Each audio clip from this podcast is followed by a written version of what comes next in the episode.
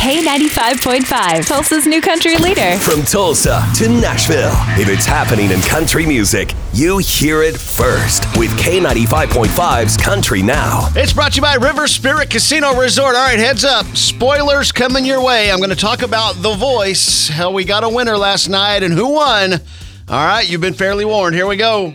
Your season 20 Voice winner is 19 year old Cam Anthony from Team Blake Shelton. So, congratulations, Blake. That's his eighth win out of the last 20 seasons. Kenzie Wheeler from Team Kelly was in second place as The Voice wrapped up last night. All right, no more spoilers. Moving on. Florida Georgia Line playing the Admiral Twin Drive In. Not in person, this is another virtual concert.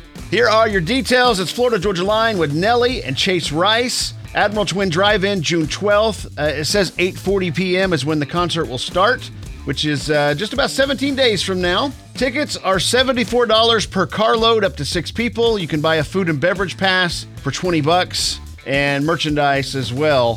From what I understand, I don't know if all that will be available at the Admiral Twin, but if you want to go see another virtual concert starring Florida Georgia Line, there's your chance, June 12th, Admiral Twin. That's your K95.5 Country Now. Hey, never miss it at K95Tulsa.com.